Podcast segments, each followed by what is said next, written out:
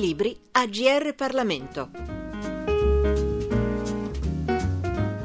A cura di Danilo Cretara.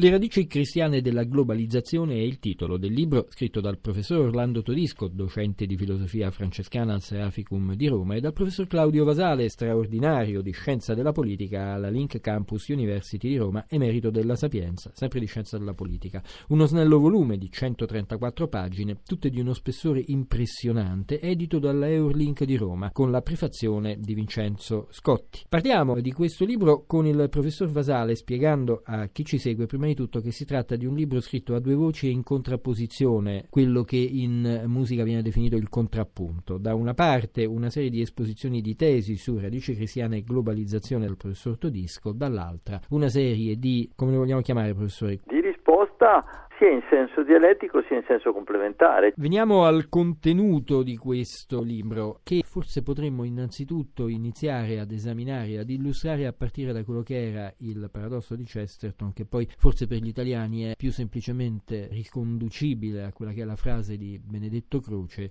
laico, liberale, storico, non possiamo non dirci cristiani. Possiamo dirci cristiani di croce, eh, nella lingua e nella filosofia italiana corrisponde al paradosso di Chesterton, il quale diceva non mi accorgevo che ero frutto di tutta una tradizione, credevo di essermi emancipato, autonomo, di leggermi da me stesso e di autodeterminarmi, ma la mia autodeterminazione poggiava sulla tradizione cristiana. Questo aspetto nel libro viene illustrato per esempio da Vincenzo Scotti nella sua prefazione quando dice che la globalizzazione affonda le sue radici non solo nell'humus greco e latino, ma appunto nella quello che il cristianesimo ha assimilato dall'humus greco e latino, rendendolo poi più attuale per noi. Se si risale alle origini e poi si percorrono gli sviluppi della cosiddetta cultura civiltà occidentale, e con questa parola io intendo quella euroatlantica, insomma, ecco, noi troviamo che tutta una serie di caratteri specifici che qualificano questa civiltà sono in qualche modo intracciabili in quella impostazione etico-religiosa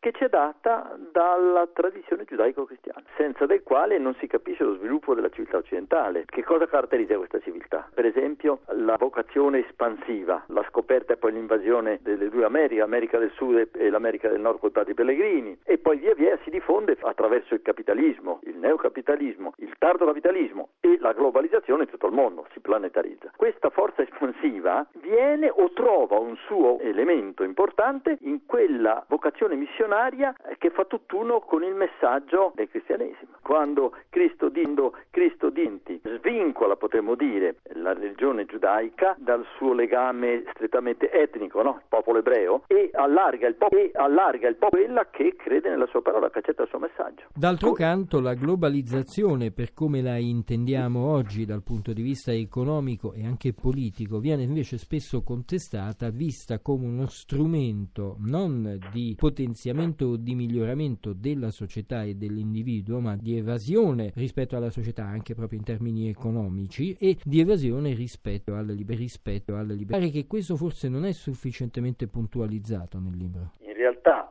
la ricchezza globale del mondo con la globalizzazione, cioè con la estensione di quello che a suo tempo era il capitalismo, che diventa poi il tardo capitalismo, ha contribuito sicuramente ad aumentare la ricchezza del mondo. Che poi questo contributo sia legato soprattutto al prepotere politico, in realtà economico, di grandi e grosse oligarchie tecnoburocratiche è, è, è innegabile e rappresentabile e rappresenta questo arricchimento del mondo, vede l'1% proprietario delle ricchezze che consuma il 40% di queste ricchezze. E poi vede il divario fra ricchi e poveri, fra paesi ricchi e paesi poveri, oggi addirittura fra paesi sviluppati con un sottosviluppo interno come un abisso fra ricchi e poveri, negativo, poveri, negativo, che quel compito che la politica ha sempre avuto da quando è nata ad oggi di moderare e di mediazione dell'economia. Mediare cioè la redistribuzione delle ricchezze? Diciamo, nel evitare a fini di ordine pubblico e di pace sociale l'accumulo di ricchezze in pochissime mani e l'aumento della povertà dei più, questo è innegabile e ha portato a che cosa? Al prevalere dell'economia sulla politica che ormai è a livello mondiale. Ma questo è dovuto a che cosa? Anche, ed è il paradosso secondo me della globalizzazione, al fatto che quella antropologia di cui parlavamo prima della globalizzazione ha radice giudaico-cristiana ed ellenico-romana naturalmente, quando si è diffusa in tutto il mondo lo ha fatto nel momento più infelice, cioè quando si era quasi totalmente secolarizzata. È per questo che il Papa ha parlato nello stesso tempo di misericordia e di globalizzazione? Il Papa, attraverso la dottrina sociale della Chiesa,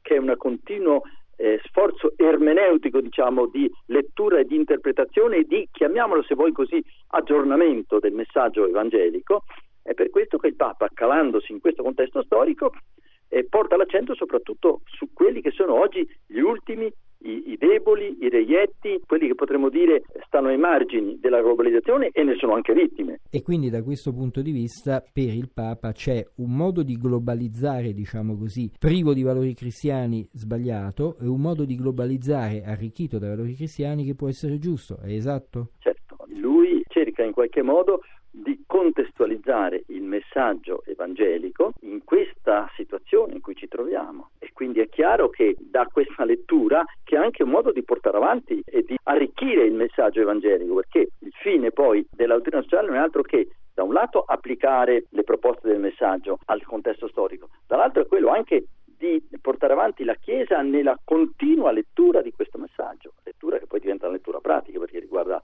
i comportamenti pratici degli individui, no? Quindi, secondo il Papa, quale valore ha la globalizzazione rispetto alla misericordia? Quale valore ha senza misericordia? Direi, lo dico con parole mie, che rendendosi conto processo di secolarizzazione cui è andata incontro l'antropologia giudaico-cristiana, cerca in qualche modo di inserirsi dentro questa nuova rete secolarizzata, richiamandolo di nuovo alle radici cristiane, cioè rileggiamo il messaggio ritrovando quelle basi etico-religiose che, a cui noi diamo, io do il nome di radici giudaico-cristiane. A quale aspetto, quale principio cristiano viene affidato questo ruolo? A partire dal, a partire dal messaggio questo Papa Francesco vuole attualizzare, aggiornare, diciamo così, il messaggio cristiano alle nuove esigenze, ai nuovi bisogni, alle nuove carenze, ai carenze, ai, chiamiamolo l'uomo planetario, era un termine che era stato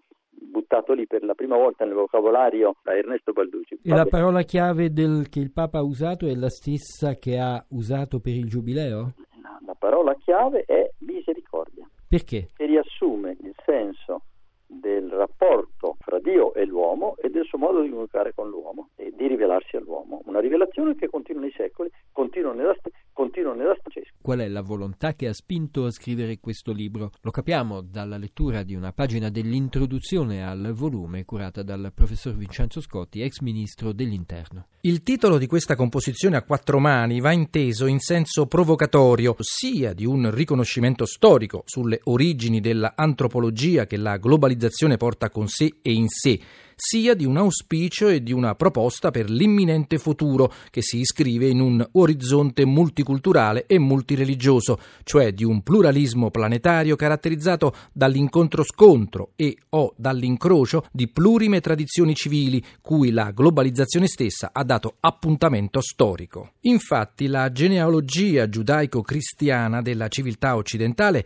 si è oggi eclissata, per non dire proprio che è tramontata, con un crepuscolo per il vero che perdura dalla denuncia risalente a quasi un secolo addietro del tramonto dell'Occidente e la globalizzazione appare la sua pietra sepolcrale. Di qui appunto la provocazione implicita nella presunzione di poter rievocare proprio oggi in modo quasi spudorato le radici cristiane. Fuor di metafora, quelle radici continuano ad alimentare, secondo la convinzione degli autori, la vita dell'uomo comune, cioè quella vita comune in cui è pur penetrata invasivamente nella sua fase più recente, la secolarizzazione. Lo aveva già più di un secolo fa espresso Chesterton in uno dei suoi paradossi niente affatto paradossali Quando fantasticavo di stare in piedi da me solo, mi trovavo in questa posizione ridicola, che mi appoggiavo, senza saperlo, a tutto il cristianesimo. In sintesi è il messaggio consegnato nel presente saggio alle nuove generazioni. Le radici cristiane della globalizzazione è stato scritto dal professor Orlando Todisco, docente di filosofia francescana al Seraficum di Roma, e dal professor Claudio Vasale, straordinario di scienza della politica alla Link Campus University di Roma, emerito della Sapienza, un volume di 134 pagine, edito dalla Eurlink di Roma. Libri AGR Parlamento. Per segnalare saggi di storia, politica, sociologia e diritto, scrivere a grplibri@rai.it.